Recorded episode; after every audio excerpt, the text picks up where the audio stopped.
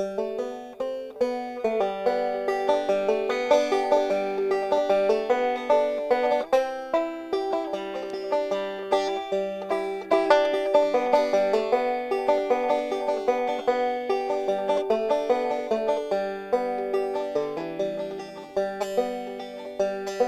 can buy this old house if you want to. It's already seen better days. Afford the taxes anymore. So I guess I'll be moving away.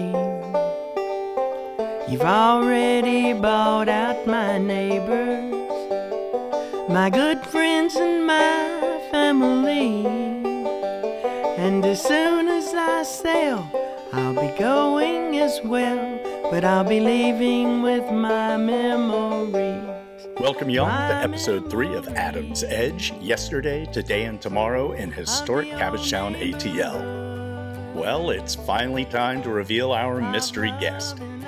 It's none other than the bright and shining star of Cabbagetown, Miss Kim Cohran. Kim kindly sat down with Nina and me in one of the mill's outdoor courtyards, where she talked and talked and talked. Even the leaf blowers and MARTA trains were no match for Kim, who generously told her story up until my laptop's battery finally died. In fact, the interview was so fun that we've decided to present it in two segments. Today, we present to you Adam's Edge Episode 3 Kim Cohran, Part 1. Before we begin, we'd like to thank the late, great Joyce Brookshire, whose music you're currently listening to. This song, called My Memories, is off the album Cabbagetown Ballad, which was produced by Elise Witt and Dee Dee Vogt and recorded in July 2005 at Sound and Fury Studio in Pine Lake, Georgia. Accompanying Joyce were Elise Witt, Dee Dee Vogt, and the Real World String Band. Sue Massek, Karen Jones, Bev Futrell, Sharon Ruble, and Elise Melrood. And as always, thank you to Adam Edge, who will forever inspire us at the Patchworks. And now, ladies and gentlemen, and Kim Cohran. As I wandered away, thank you, Lord, for my memory. the hell have I done signed up to do? Oh, Because I'm thinking it's live video, all this year. Nope. Nope. Well, good, I'm glad about that. But then they're going to think my name's Tim because my voice ain't changed over. That's what I told him. I said, Can you imagine me being one of them 1 800 call me? I will please you. Sounding like a damn man. You hear me? well, you know, there are people out there who love that, you know? I got the Maybe- George Butcher voice. You hear me? I do. That harsh voice. Got it. Yeah, real kind of strong. But see, you could market that and make a killing in Hollywood with the voiceover work you could get. I go I in that morning being Jim and leave being Kim. Yeah, that's right. You You get could do. twice. Is it Kim? Is it Jim? I'm a Is it trans. Tim? I'm a transgender. I walk in being Jim, leaving being Kim. Your, your voice is at least. So how long y'all been together? Probably six years on those. yeah. It'll be six years this. Well, we'll be married six years But this you've been October. together. Eight. Yeah, I'll never Because- forget the first time I met him. I did not like him. of course not. I did, and was on Carroll Street at a festival. Mm-hmm. He done come up there, and I don't know how we got it. You know, got to talking. And you said, "Wasn't your grandfather on the mill?" Great, great. Right. Okay. I thought, oh, he's one of them another one of them shitty preppies coming over here wanting to fucking take over. Yeah, yeah. I did not like him. I did. I said, all right, he ain't my cup of tea. Well, that's why I didn't like to talk about my relationship with the family. With the mill, yeah. I, I kept Because it. it already gives you a black mark. exactly. Because the way they, you know, really, them people worked hard here. Yeah. They did. They worked harder. And I, I, one thing I do miss about this mill, I miss that whistle. No Uh, whistle in the morning and the afternoon. I miss that whistle. And uh, them people worked hard. They didn't pay them shit. You hear me? I know. So, so George writing a song about, you know, the Cabbagetown Ballad. They're taking all their money from us, packed up their cotton and left, and he gives a shit about these people. You know, that was wrong. And I said, that was his grandpa. Hell, he's just like him.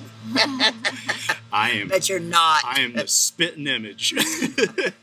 Don't you know? You ain't doing nothing from us, have you? We got nothing, no, no, they can't say nothing else here. They got everything. Well, what's funny, and I'm not I'm not defending anybody, But but by the end, my family had nothing to do with the But- mill. Yeah. The last 15, 20 years of operations here, totally different ownership. Yeah. And okay. uh, so, well, I like you a little bit now. oh, you, you allow you allow I'm so me kind. You-. So what made you come to Cabbage Town? well, my dad was involved with the patch. He What's was friends. daddy's name? Uh, well, he, he went by Skip. He went by the name of Skip. So he was involved with Esther Peachy Lefevre. Esther and Joyce and Yeah. Leon. Yeah. And uh, he was the executive director for years of the patch. But here's what this is kind of going back to what I was just saying. He knew very well that kind of dark mark, you know, being associated with Being the branded. family. Yes, exactly. So he did not come out and do this whole broadcast. I'm Uh, an yeah, Elsa. my God, Yeah. my granddaddy built this this shitty mill. You know?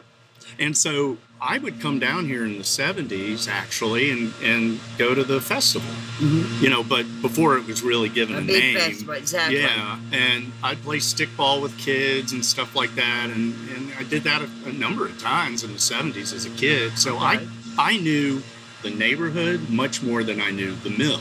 Because even though the mill was kind of still operating through the So it's 70s, in 1977, you're a great great yeah, I mean, it, it, it finally died off in the late 70s Yes, it did. but I I never really came onto the mill property at all until in the early 80s.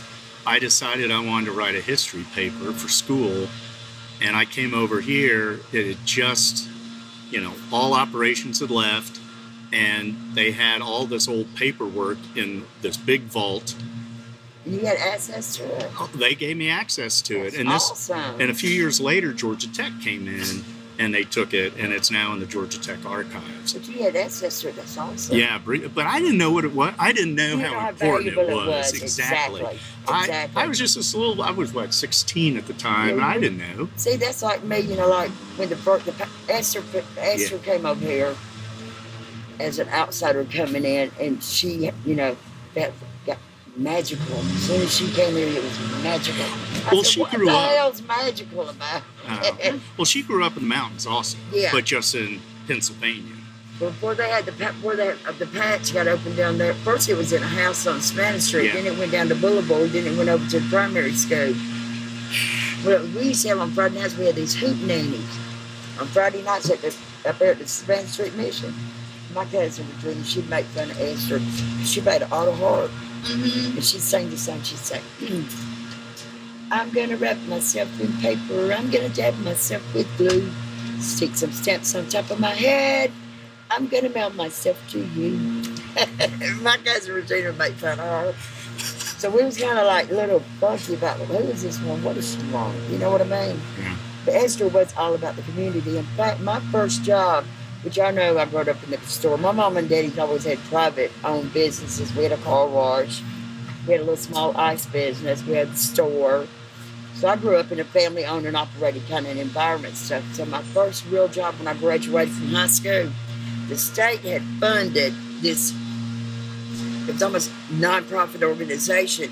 And what it did, it would, uh, it had, uh, like I, was representative Cabbagetown, had from somebody from Reynolds Reynoldstown, and I forget where, uh, me and the guy, black guy from Reynoldstown, it was called the Institute for Responsive Education.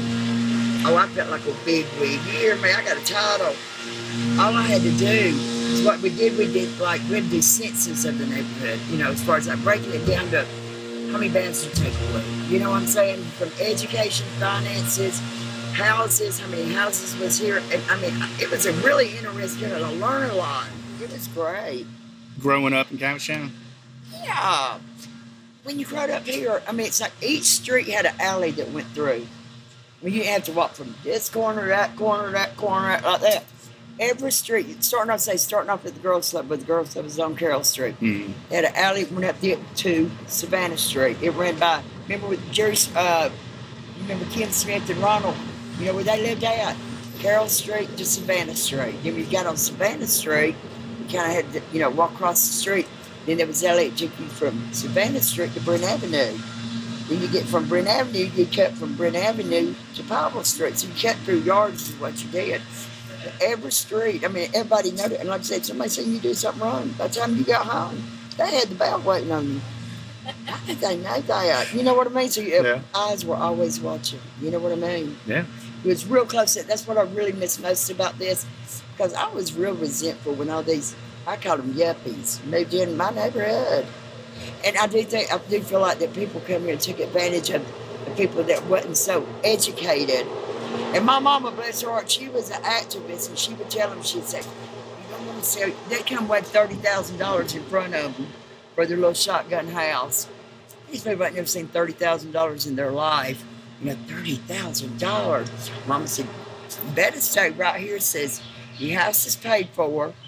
What you, my mom, what are y'all gonna do? Well, we gonna move to Henry County. Everybody move to Henry County. We're gonna move to Henry County and buy us a house. And I named three families without even thinking that did that. And now they rent and they end up losing the house. You know what I'm saying? And these people, this is where I lack too. I, I don't have I lack motivation, but also lack like a vision. You know what I'm saying? I wish I could do that. I do have visions with like, like me making those bumper stickers. I made a killing off them. I paid a dollar a piece for them. I sold them first when I first got them, three dollars a piece. Then when we had a festival down here when Eli sold his art, I sold them five dollars a piece down there. I made a killing off them. And then all them little Capuchin t-shirts I made.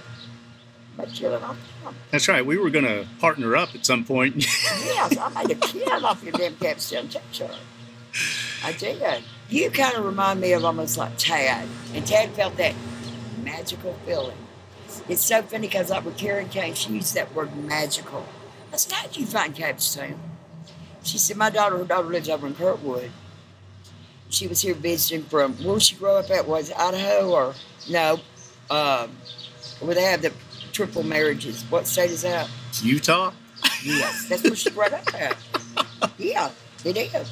And she said that she came to visit her daughter over in uh, Kirkwood, and she bought the dogs. She said when she walked down Wylie Street, said when she got that Krog Street tunnel, she said it was just magical. I said, what in the world was so magical? She said, I don't know, it was just a, a feeling. Remember Myra at Littleburn Corner at Brent, uh, Kirkwood and Powell? She was a she uh, was a stewardess. She worked for Dell's. Anyway, she lived over in Virginia Highlands. And she wanted, she come over here and would ride around. Look, she said, when I went through that Krog Street tunnel and come out on the other side again, she said, I had the most magical feeling. I said, what is this magical? I must have, I not have gotten on that magical, you know. And then, like I said, several people use that word magical. But Tad and him said, come here, let's say for investments. But Tad, he said, when he got here, I mean, he grew up like Dunwoody. You see what I'm saying? You know, that, that's why I said, I said, you know, if I didn't ever do nothing right in my life, I breeded that kid well. Seth, I said, he'd go up to Dunwoody, Caviar, and come to Cabbagetown and eat a bowl of butter beans. You hear me? He's like both sides of the tracks. You hear me? He's got both sides of the tracks, you know? Yeah. And I love that. But Dad, he just fell in love with Cabbagetown, you know? He loved it. It's easy to do. I mean, I, I think I felt that that magical. You, I There's did. that word again, I did. I love it. I have I've never been in such a place where I was like, wow, this is this feels like home. Well- like automatically felt like home. really? Yeah, yeah. And when you when y'all moved here, don't know anybody, No, I didn't know a soul when I moved to but you felt a magical feeling. It was Yep. like this is where I'm supposed to be. Yep. Absolutely. And see, and I, I hate to say this, but it's the truth. I mean, bottom line, I didn't really appreciate Cabbagetown, or maybe I just didn't have the knowledge of knowing what true cabbage. I didn't have that magical feeling about it because I grew up here. I mean, what's so damn magical about the damn place, you know? Um, but the older I get, the more I realize, you know, damn, this is it's a great community. And like I said, at one time, I couldn't go from one street to the other street. You know everybody. Everybody knows you. Everybody, hey, are you walking? Can I use your bathroom? Not think nothing about it. Sometimes don't even ask. Just go use your bathroom. uh, you know what I mean? Yeah. But the people that's moved in now, it's like a new breed of people. And they were first here, I was like, them yuppies. I don't know about them yuppies moving in down here now. Well, I'm taking over my neighborhood. it's interesting how it has gone through its stages of, of yuppiness, right? You Because went from yuppies to the upper middle class mm-hmm. professionals that wanted to get closer downtown to get out of them suburbs, beat all that traffic Right. because it is convenient. Right. It's a convenience to live here if you you know if you're in about the city you live in. Right. Right. I never did know how magical it was until after the fact where, you know, like I said, I don't know. I, I never, I thought, you know, of course, I can't wait to get out of here, you know, whatever. And I have moved out of the neighborhood or whatever. But like now, I would love to live in Cabbagetown, but I can't afford it. Yeah, and that's no. sad to me because this is my home Yeah. and I can't afford to live here. Yeah. And that's to me, that's real sad. Yeah. Yeah. And that has happened. How many times has that happened in the neighborhood? I mean, that has happened when it what was what was Well, the like that, movement? like- we shall not be moved. They started that look nonprofit yeah, that's the key word there nonprofit craft they were built you know, brand new houses built on the property but craft owned the property it don't make damn sense well the deal was you could only buy a craft house if you were a resident of Cabbagetown. See, that's what, what blew my mind about that damn little house down there. How in the hell did her son living in New York City get that house? Look, when that came when that came out the surface, I said, My mama is so smart. Yeah. So how did y'all find out who owned that house down Yeah. Oh, so um, so after we left the tattoo parlor, which is now the chiropractic, the That's where the laundry used to be. which, which Where was the a laundry laundromat. was. Uh-huh. Yes. I and, remember the, that. and there was a pastor who used to live up there too. Didn't they have like services in there for a little while? I don't remember that now. Yeah. If you call her name, it might ring a bell. Yeah. Um, so we left that place because um, our landlord was um, moving to Florida to retire, and he wanted to sell the building. Right? Um, and which meant that we were getting evicted because that's what happens here in See, I- Cabbagetown. That's I never even yeah. went to that when y'all were there. It didn't last very Yeah. long. We were It there for less than a less year. than a year. How did y'all get it started? How did y'all? Who come up, well, I'm sure you come up with the great idea to have a museum to represent not only the mill but Cabbagetown itself. Um, how did how did, how did y'all get? Would y'all write for grants and stuff like that? I wish we had. I wish we had thought it out better. Um, we approached it all almost entirely just out of passion. We just wanted to do it, That's awesome. you know, and we went for it without really understanding how to do Well, if you it. could done it, if you could overdo it again, you would have done it a lot differently, right? yes. yeah, Yeah. Yes. absolutely. And you know there was funds out there to do something like that. And Yes. and and if I had been more understanding of that, better educated, So then you just had an idea and you just jumped on we it. just Well, jumped on it. You it. didn't And- really research on like, oh, I get all this free money from here, blah blah blah, Yeah. whatever. Well, time was the essence because we knew that the neighborhood was changing yet again, and we knew that we had to capture these stories, and we knew that we had to tell the story. And so we were That's like, awesome. we were Thank like, y'all. we got to do it. We got to do it. I it. appreciate that. Yeah. It touches my heart. Yeah. Well- it's it's just it's it's an incredible story, and, and it's a long story, and and people have to understand it, and it's important for You those. have to know where we came from to, to get to where, we're, where we are now. Yes. You see what I'm saying? and that's where the magic comes in. Once you know that story, that's where the magic is at. There's nothing like this in the rest of the world. Are you serious? I am absolutely serious. I have lived in a number of cities around the United States. I've traveled a bit abroad. I have never encountered a neighborhood. Do neighborhood you use like the word this. magical too? No, Good.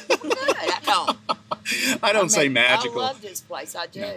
Oh, I I- love it. I love it. I, I just say it's one of a kind. Yeah, I mean, I have you know, I have good, good, bad, ugly, all kind of memories here. You know, I do. But that's life. That's life. Exactly. Yeah, it's very complicated. And it's uh, messy. Like I said, I loved it, but that's why I tell people. I said, you know what? I didn't appreciate Cabbagetown growing up. I didn't appreciate it until it started to change. Everybody's scared of change. I don't care who you are. Change is can be a fear because you get so comfortable in your surrounding settings or whatever. So you know, we've always lived this. Full of mean people over there. You know, blah blah blah. Then you get these people moving in that are professionals. And then they got rude awakenings, you know. They had to make some Arlo hoods over here. You know, leave a laptop in that damn front seat. Yeah, I mean, don't you know? I mean, you ain't got no common sense. I mean, you might have a PhD on your wall, but you ain't got shit in your when it comes to street smarts. Yeah. And that's what Cabbagetown was all about. We had a lot of street smarts about us. I mean, I don't know. And we see they're helping people. Like I tell you what, the crunks. Mr. Crump worked at the mill. His son, Horace, and this is funny because Horace, his wife Betty Sue, is this lady I take care of Florida's sister. That's how I got the job. Oh, okay. Horace left here and he ended up being a multi He bought one. He's a multi. He's a millionaire. Mm-hmm. Was he so the? people pro- have done good that has come out of here. well, he's he he owns property, right? Isn't that? Uh, He owns a whole lot. Of, he owns a lot of property and like sells, you know, timber. But he used to own a. Uh, he used to have a company that sold the wrappings, like wrapping fresh meats up at grocery stores. He would sell the machines to do that. So that's a success story from somebody growing up in a poor neighborhood. You see what I'm saying? yeah.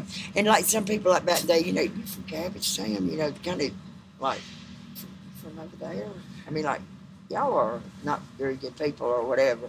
So I had a reputation, you know, poor, and people are mean, uh, whatever. Well, you know, they're well educated. And like I said, and then when the uh, people found Cabbage Town, all that magical, they'd hit these people up that wasn't really. and Like I said, my mama did her best, taught these people.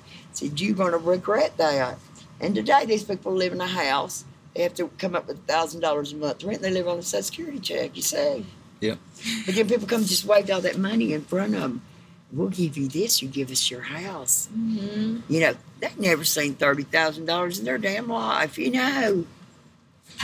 Well, it was sad because they were. uh, In way, I would think that was someone we took advantage of oh, absolutely. the power of money. You oh, see? it was absolutely. Because you know what? Money can make me do crazy stuff too. You hear me? I've done a little goofy things for some money, but you know, uh, Yeah. but these people weren't really educated, and like I said, they waved all this money from it. It was like all they seen was them dollar signs. They didn't think about, okay, I'm going to put a down payment on this house in Henry County, and then I'm going to have a house payment, which they didn't have because the house here was paid for. You see what I'm saying? Totally different environment. I'm not going to have a corner store on every corner in my neighborhood. I have to get in the car and use gas to go get a loaf of bread. You see what I'm saying? Yeah. Mama tried telling people they wouldn't listen. My mom is very smart. My Your mom is- mom is She's one of the sharpest people. I cannot believe how much she remembers of She's sharp as a everything. tack. Mama Ha- ha- how old is she now? Is she 80? She'll be 80. Let's see. Mama be 84 June 23rd. She's amazing. So, what is one of your your best memories here? Growing up here, going to the boys, the girls' club and boys' club, and going to summer. We used to go to Camp Grandview. You know, we had we had Salvation Army Church. We had the girls' club, and you had the church, and you had the boys' club. Right. And this ain't no lie. We'd come home from school, we went straight to the boys and girls' club. And this little lady, she lived on Savannah Street. Her name was Miss Wilson. Heard, you may, you've heard about her? Yeah. She was she was almost like a Miss Roden at the mission. She was that way at the Boys and Girls Club. And she would take us like she took us to like summer camp. You had to be like six years old to go. But she would take us, we was only like five. You know, we went to summer camp for a week. Camp Grandview up in Jasper, Georgia. Those are really good memories, you know. I mean, we'd get to go like three times a year because the Salvation Army has these little groups like, you know, you have like what Girl Scouts, Boy Scouts, and stuff like. Well, they had Girl Guards and Sunbeams and the Home League. You know, that's a part of the branch of the Salvation Army. So we grew up being little Sunbeams. Then we got to be a little Girl Guard, and so we got to go to like Sunbeam camp. Then we got to go to Girls Club camp. And then, so we went, at least went two weeks out of the summer. We'd go to Camp Grandview. It was so much fun. It was. That sounds- that They never had really good meals, but they made it fun because, like, you know, they'd serve you real healthy stuff or whatever, you know. Would everybody end up eating loaf of bread? But at at the end of the meal, they would tell us to, like, you had to clean the table off and you stack the dishes. Yeah. And then they had a person walk around and every, every who had the prettiest design of the way they stacked their dishes, they'd put something on their table. And at the end of the week, every who got most of the trophies of the week, they got like some kind of little crap or something. But then that was fun, you know? Yeah. It was. Well, and you got to remind me because we've we've been trying to figure this out too. Um, the girls' club is where Milltown is now, Yes. and then that that empty lot. Was where our church The was. church at. was there. Salvation Army Church. And then up there with them lobster, that was the boys' club. Right. hmm And eventually, though, they closed down the girls' club and they merged it over, or or did it? Did it all kinda ever close at the merged. I same don't think time? it ever merged. Okay. I really don't. And this was a good memory. I remember like at Christmas time, Mm-hmm. you know, Salvation Army had a unit over at Bellwood. They had a unit over and had one over in Lakewood, you know, so we called them fours. And but, but every year at Christmas time, they take us like, uh, like the kids from Bellwood over here in Cabbagetown, and we go to a big Christmas party. And back then, our weatherman was Guy Sharpe. Oh, I know. him? Oh, yeah. And he was always there at our Christmas parties. And, you know, we'd get a doll or whatever. I mean, that was a big deal. You know, it was a lot of fun. It was. I loved it. I ain't gonna tell you none of the bad things we did, though.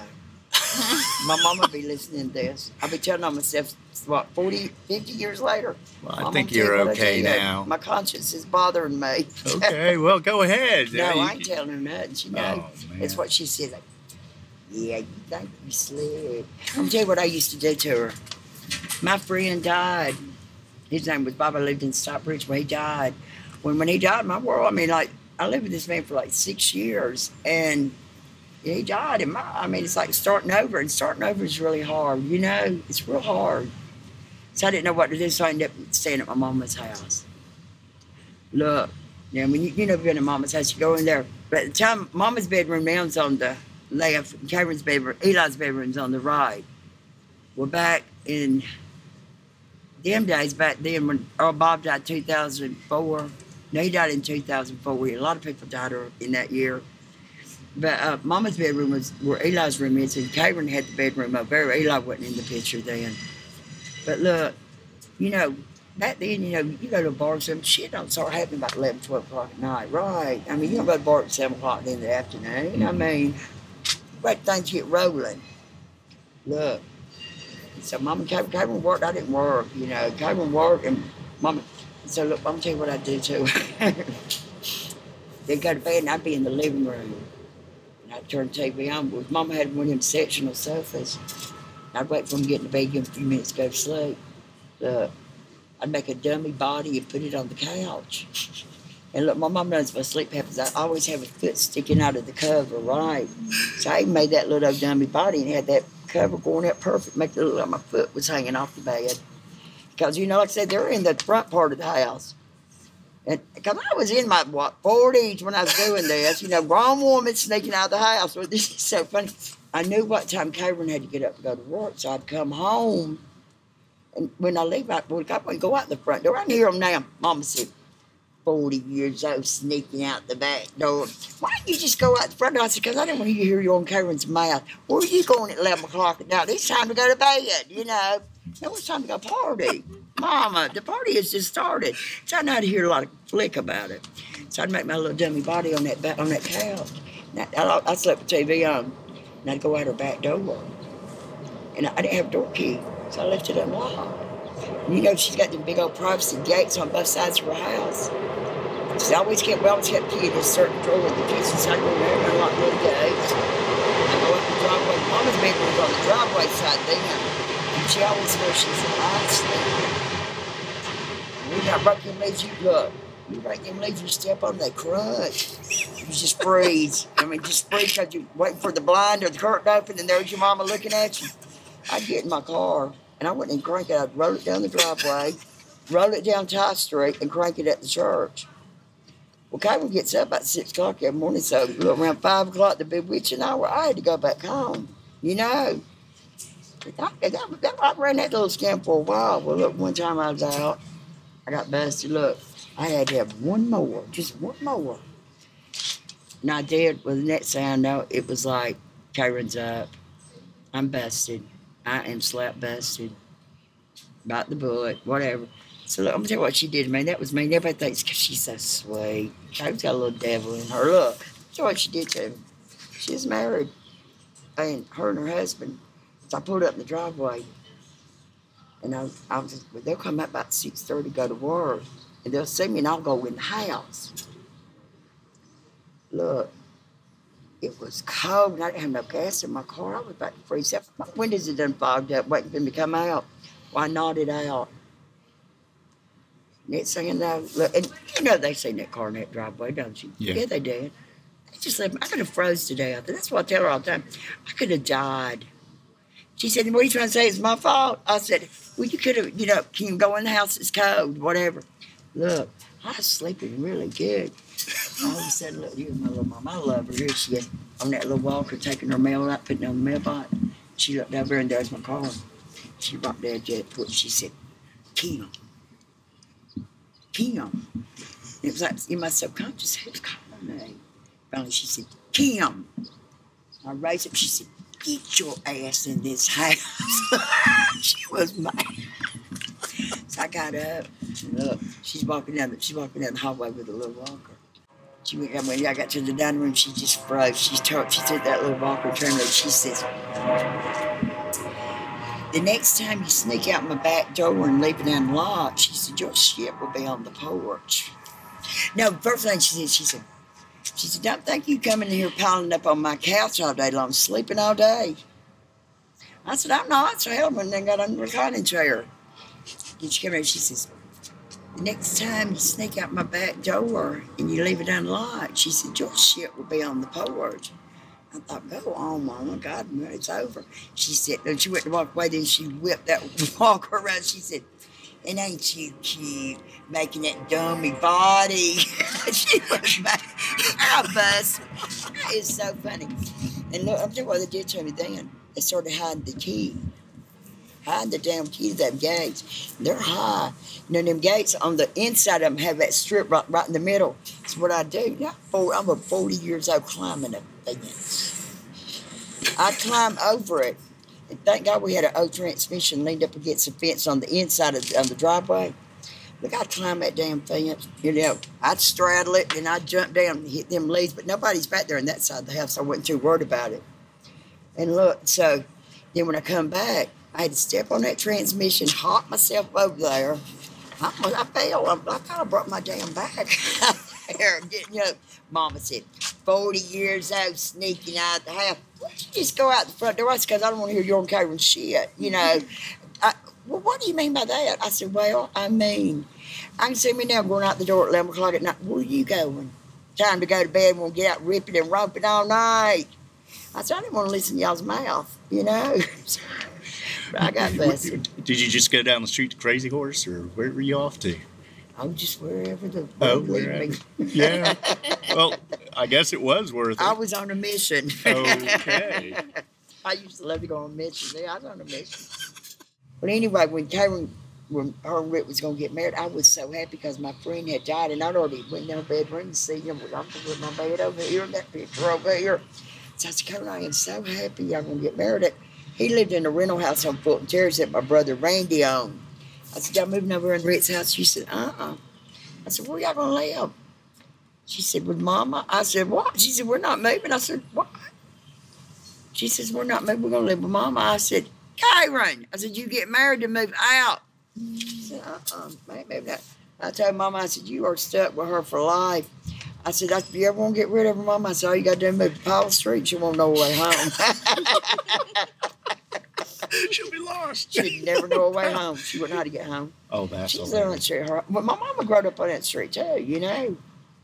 Mama's raised on top. Well, I mean, you know, we hear those stories that a lot of people, even though they live in different houses, a lot of different homes, they pretty much stayed to one or two streets, Yeah. and and they didn't like really go across the rest of the neighborhood. Like we interviewed uh, a man named Ivan Sellers from the Sellers family. Oh, I know him. Yeah.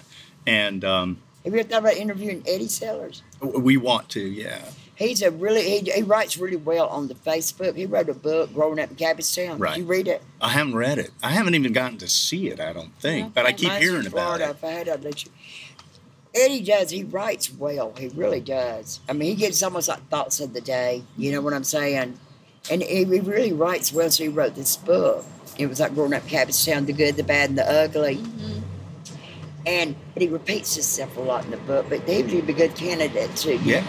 Because I mean, he made it big out of here. You see what I'm saying? I Yeah, mean, he opened that shop down yeah, and one time he opened a shop. drink company. You know what? Eddie did good for himself. And there's a lot of people that left Cabbagetown did good for themselves. You mm-hmm. know. I'm a survivor. I'm still doing good for myself, but you know, I could have been a lot more. I had the opportunity to go to college. You know, I, when I walked in there with that little diploma in my hand, had a brand new car outside, and thousand dollars to go to Daytona Beach. Dang, I'm college. I Yeah. just got out of school. I didn't want to go. I had the opportunity to do that. You know what I'm saying? But no, I didn't want that. Yeah. Because my daddy used to me, he said, "You'd be a good lawyer." That's what I said. I said, "Yeah." I said, You know, would say be. But or if, you know, well, if I'd went to law school, I'd been a very successful lawyer, you know. but it is what it is. But yeah, just I don't know when all these people started moving in, and and like I said, I called them yuppies, and I didn't have a problem calling them that. And I didn't really know them, and I'm, that's not fair, you know, because I will judge you in a minute, you know. Just I don't like the way she looks. You see how what? You see how what makeup she had? I bet she's a hoe or whatever. Yeah. Yeah, free, real judgmental. And then you get to know these people, and they're really good people. You know what I'm saying? And I miss the closeness of Cabbagetown growing up, of the family tie thing. Mm-hmm. When it started changing, and like I said, it goes back to everybody's scared of change, and all these people's moving in, kind of like taking over my neighborhood or whatever, Sure. and weaseling us out, you know, just buying us out, you know, throwing up dollar signs or whatever. And it's just like, like I said, I think it's a shame. I grew up here, but I can't even afford to live here now. Why would I get the opportunity to live in the, the, that part of the Mill there? That's what it's supposed to be for Cabbagetown residents.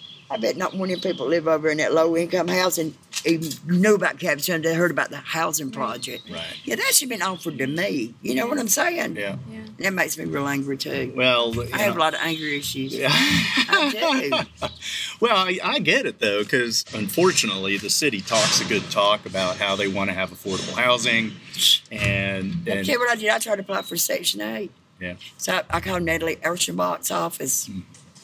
Oh, and she's got an assistant. His last name's Friend. I said, Well, you know what, Mr. Friend, you're going to be, I said, I'm going to be your new best friend, and you're going to be my best friend. And I was asking him, I said, I need, I said, I'm not asking you to do nothing for me. I said, I need guidance. I need you to tell me what, show me the steps to take in order to apply or get in with some kind of low housing deal in Atlanta. I said, I can't afford to live in Cabbagetown, and I can't. That's being realistic. I can't afford a month's rent in one of these houses over here. You hear me? And then if I did make a month's rent, then uh, look, they said, well, you ain't pay rent, you got to move. But have me damn evicted. That's not 30 days I've been living there free, but I ain't about all that, you know? So anyway, he did help me. He wrote to the, uh, something with the mayor's office, something with the mayor's office. They sent me an email. There is a five-year waiting list to get on the waiting list for uh, Section 8. That's crazy. Five-year waiting list to get on the waiting list. yeah. And once you're on there, how long you going to wait? Right. Hell, I'll be dead and gone by then. You hear me?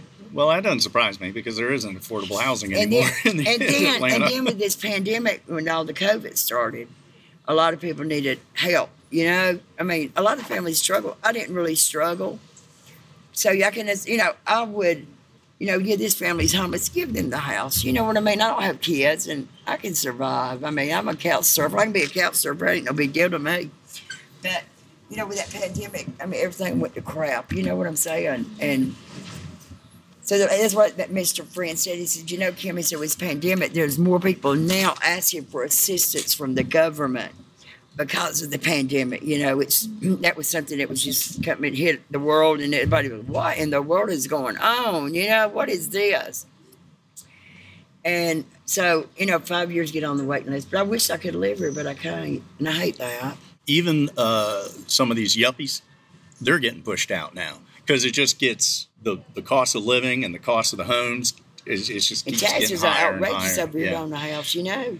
So yeah, I mean, places here are ridiculously expensive. But there's people out there that don't mind paying it. No, they you don't. You hear me? They don't mind paying it. I asked my mama one day. I can remember when you said the patch papers come out once, a, you know, a Yeah. month, once, a, yeah, once Mhm. a month.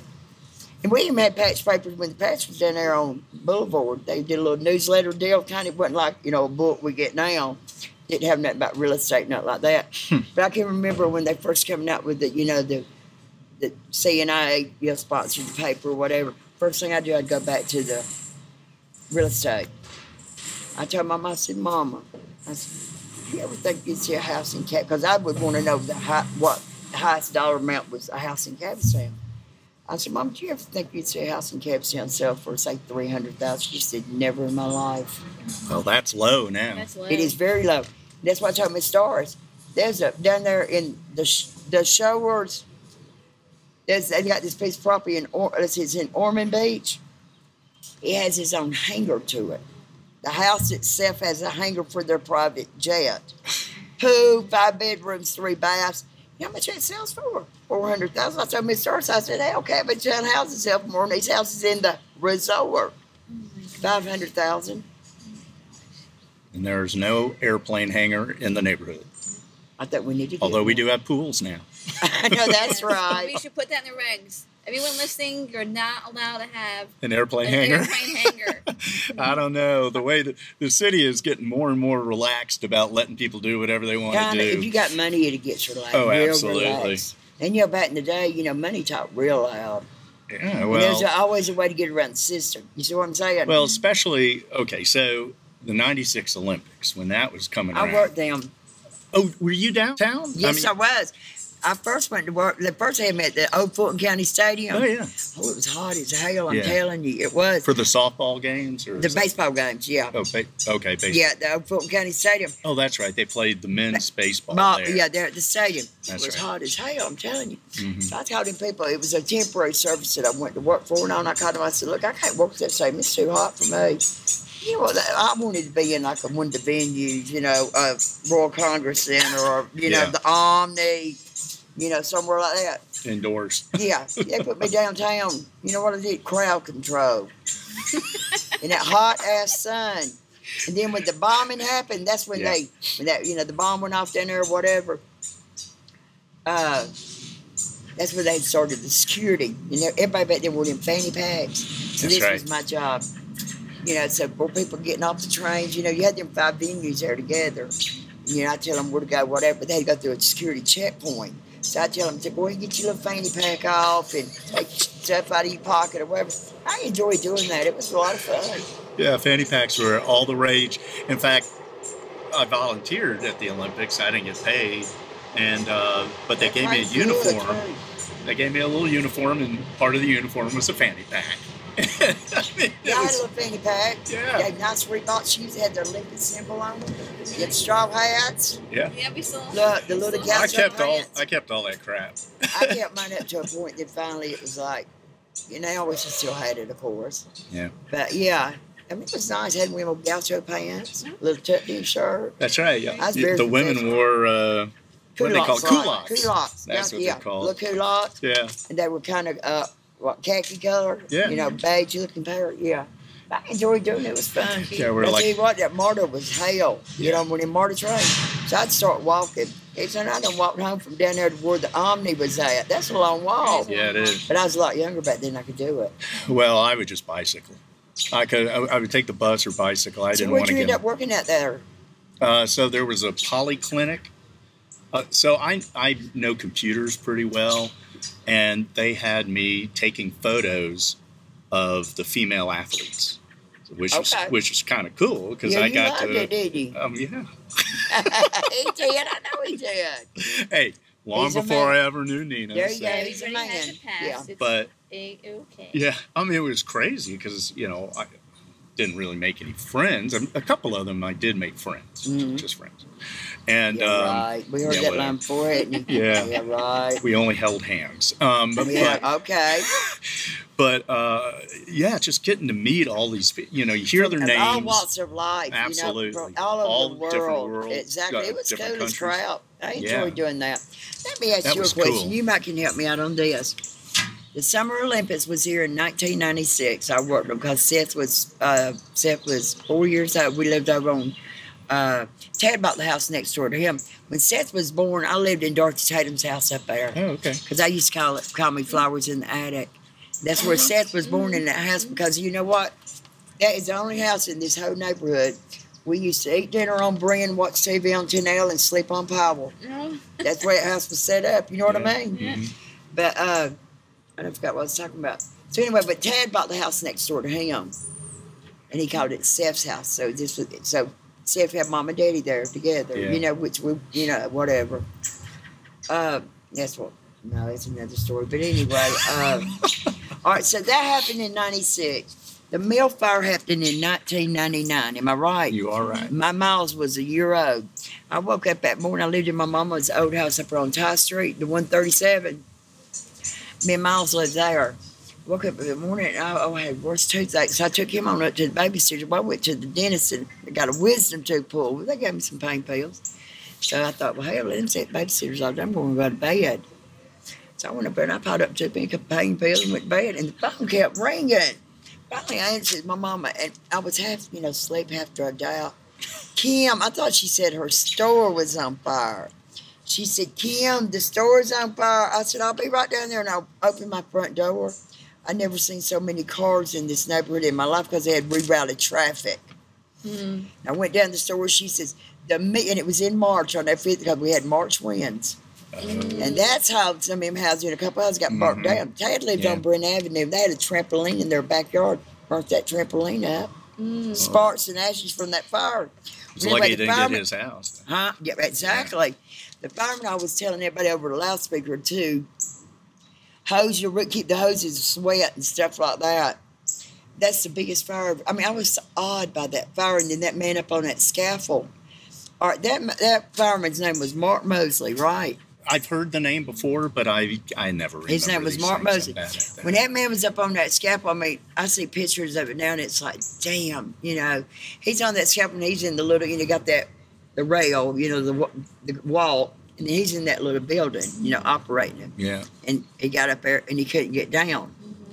They said when they got him down, said the soles of his shoes was already starting to melt. Can Yeah. you imagine how scared he had to be? I, I, it'd the freakiest thing. You got this make- fire all below and around. yeah, around all you. around you, and the wind blowing like It would crazy, like and he's on a scaffold. Yeah. in the midst of all that. Well, you know, all hospitals offered to let the firefighters use their helicopters to try to get him up. But like I said, that day was real, real windy, real, real bad. And even like I think National Guards from over on, uh, was on World News tonight.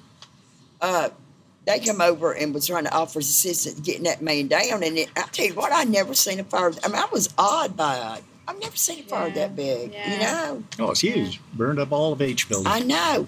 And then, you know, he rescued him and dropped him, they dropped him off in the cemetery. Mhm. Well, then we had the summer the summer games here in 1999. Is that right? The the Summer Olympics, Yeah, in 1999. ninety six. Or 96. Well, what happened? See, because I remember this, I really do. And I have abused my mind over the years, but Haven't we all? I'm bipolar. Uh, but I'm okay with that too. I've accepted it.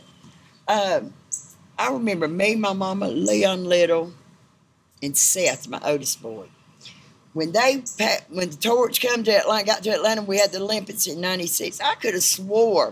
I know that Muhammad Ali's the one that lit the torch Yeah, downtown. That's right. But I remember that torch coming. I don't know if it came from Memorial. I think it came out Boulevard here. Me, Mama, Leon Little, my little boy Seth was standing there where the old patch used to be. And I want to believe, and I guess I got to be wrong, that they passed that they passed that torch off to that Mark Mosley, but the, the fire hadn't happened. It didn't happen to '99, and they did a the switch like right down here at the entrance of the mill, and then they came jogging up, and went up Memorial Drive, and took it on down to the stadium and lit it. I'll have to find that out. What? Yeah, I know Ask that. who, ask who the torch was passed through before it got past to uh, Muhammad Ali. Okay. Yeah. Well, I mean, he he just stood there at that time. Muhammad Ali was, was all- already Yeah, he was all- suffering. he was already suffering brain damage from all the punches to his head. you Yeah, know? so he, he- had Parkinson, didn't he? I believe it was, Mm-hmm. and he just stood there and lit it. Mhm. But the torch itself, like I, I can't remember who ran it into the stadium. That's but- who I'm talking about. I wanted to think it was that firefighter that rescued that man. He did do something, and I'm gonna investigate because it's driving me crazy. I hate, kn- I hate knowing I know something but can't figure it out. You know, it's in one of them broke cells that I got in Oh, that library up there that's got a burnout, and I want to find that information. I just can't grasp it. But uh, Well, that's the nice thing about finding a partner. they have out. Fill in that gap. you she started does. seeing it, I she'll so finish it. gaps. Oh, oh man.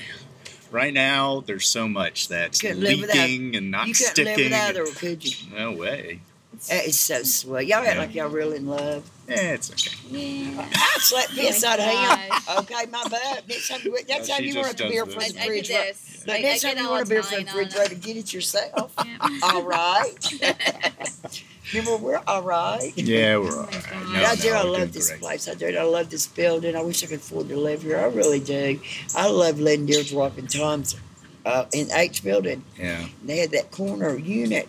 It went, the view was beautiful. Carroll Street, Yeah. Tin Hill. I would have loved to live there. Mhm. You hear me? Mhm. Yeah, Did you have a favorite street other than your own street that you lived on? Probably Carroll Street because we used to have that Bill's Grill down there. Mhm. They used to call him Booger Bill. They say he would like, he, and he did look nasty. He had a pool table in his little place, and Bill's Grill, and they said he made the best hamburgers, but said you know he just looked nasty. You know they called him Booger Bill, so you put boogers on your burgers or whatever. So, oh, so that's where Panorama Ray got the boogers on your burger. Booger. yeah, Booger Yeah. Bill's, Yeah. Bill's Grill. So where was that? I don't. All right, Bill's Grill was okay. Let me see what's there now. I have to think about this. Bill's Grill. Okay, you know where Leon Little's mama lived. Okay, and then there was another building there, and then the next. It was almost on the corner right there at Pickett's Alley and uh, Carroll Street. I'm thinking that's like right there, like we cross our Pickett Where Sally. the ice there. cream place eventually was. Where what? Okay, so you have Carroll Street Cafe, Yeah, On the the corner. bakery, which was the bakery, right? and Then you uh, cross over Pickett's, and I think that was Bill's Grill. That next building. Oh, so John Durga's Yeah, John what- Durga's house, the one And- with all the art. Yeah. and Yeah. they sold ice cream out of there at one point. It was Yeah. like an ice And cream. And look, John Digger won that house. You know that. yeah, Yeah. yeah, That's awesome, ain't it? yeah. Mm-hmm. I really like him. A lot of people don't like him. I like him. No, he's a good friend. He's a of good guy because he He's very protects intelligent. place. Yes, he is. I mean, He's sometimes I get kind of timid talking to him, but then after I got to know him, he knows I don't speak English well. Look, if you can't understand what I'm saying, I'll write you a note. I can write. Can you believe that? You can I read can that. write and I can read. Yes, I can. Well, I found out a long time ago that it would be in my best interest to surround myself by intelligent people right? because uh, they could help me do things that I couldn't do on my They can give own. you the information you needed Yeah. to, to go forward, whatever. this friend of mine who used to tell me all the time, he said, You know what, Kim? He's not the smartest person I know. I said, You must hang, must hang around some really dumbass people.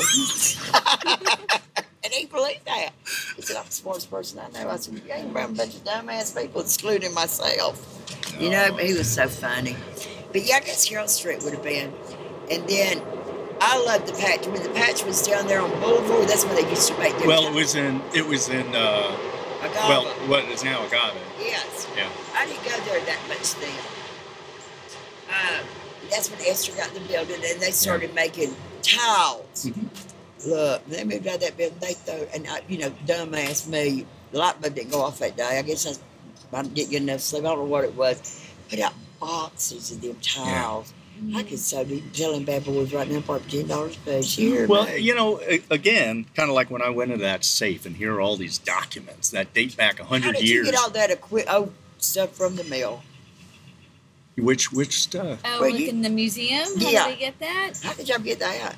Oh, Oh over. gosh, some people donated. Yeah. Y'all knew Um, that. Some people, um, like Georgia Tech, would put stuff on loan. The Breman Museum. We would borrowed things would- temporarily Put, yeah, from let like us. Okay, well, yeah. that's cool. yeah. So part Not of Leon give out that bike. I thought that's a good. No, part. Leon. Yeah. Leon has given us a lot of things: pictures, the bike, um, Panorama Ray's uh, son. son's friend, um, uh, Sean um, McElroy. Michael. Blah. Sorry, Sean. Just butchered your name if you're listening. Um, You know who you are. yeah. yeah, you know as who you are. You don't um, smack. you know, he has his own uh, museum, if you will, of Panorama Ray stuff, and we became good friends because I think John had introduced us to. It, it was just it's just a lot of talking and networking with people, really, and Putting Um, great minds together and came up with a museum, yeah, right? you know, and, and some of these people, some of these people don't really know what to do with this stuff because you know it either sits in their house or there's just no place for Or it. you put it in the attic or whatever. It don't really have meaning Yeah. to it until you get an establishment Yeah. to show it off. Exactly. And then I mean, like you know them uh them dresses made out of them burlap bags. I would love to have one of them. I know now. I now would you, wear you it downtown those to the Hilton. sack. You hear Yeah, me? yeah. Thinking I own the world. Yeah. I would. I would wear that to the damn Hilton. I mean, it's priceless. You know, it's We priceless. we we just found, or Nina Oh, found. God, this is amazing. Just So you know, in World War II, the mill here started producing things for the war for the effort, war people. Yes, exactly. and you know, at that time, they're just making stuff, tents, whatever. And it, it didn't mean It nothing. didn't mean nothing. Making the, Exactly. No, you have one now. We don't have it, and we ain't ever going to get this one because this guy's selling it for fifteen hundred dollars. What is it? A tent.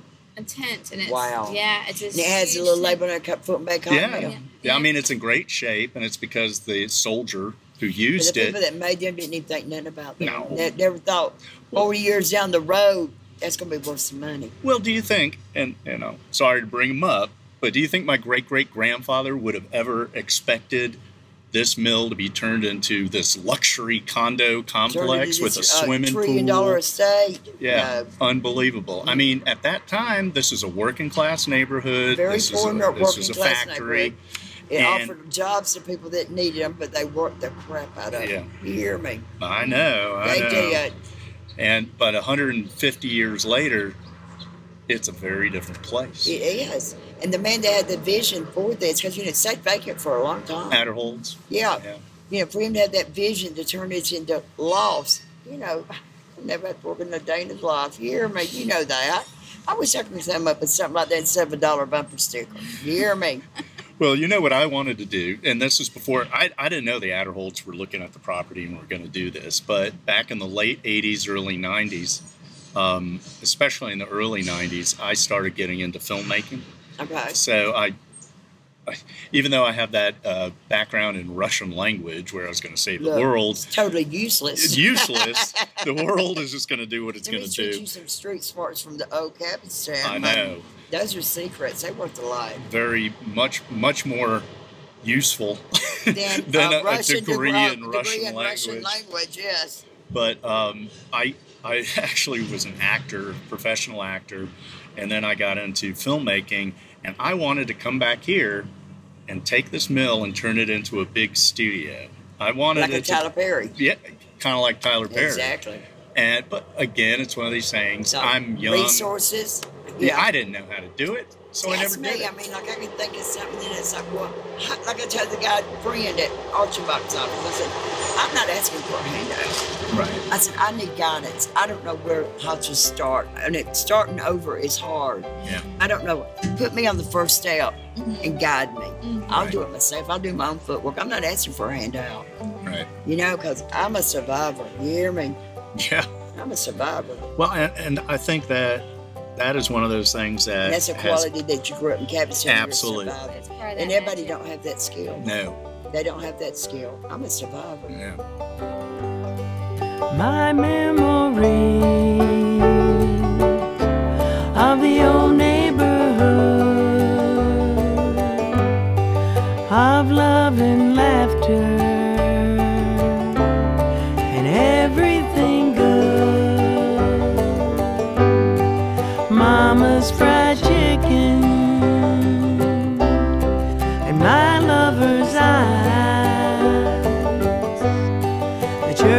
on the corner. And trolley car rides playing hooky in the graveyard. Climbing gnarly old trees. These are the memories I'll be taking with me. These are the memories I'll be taking with me.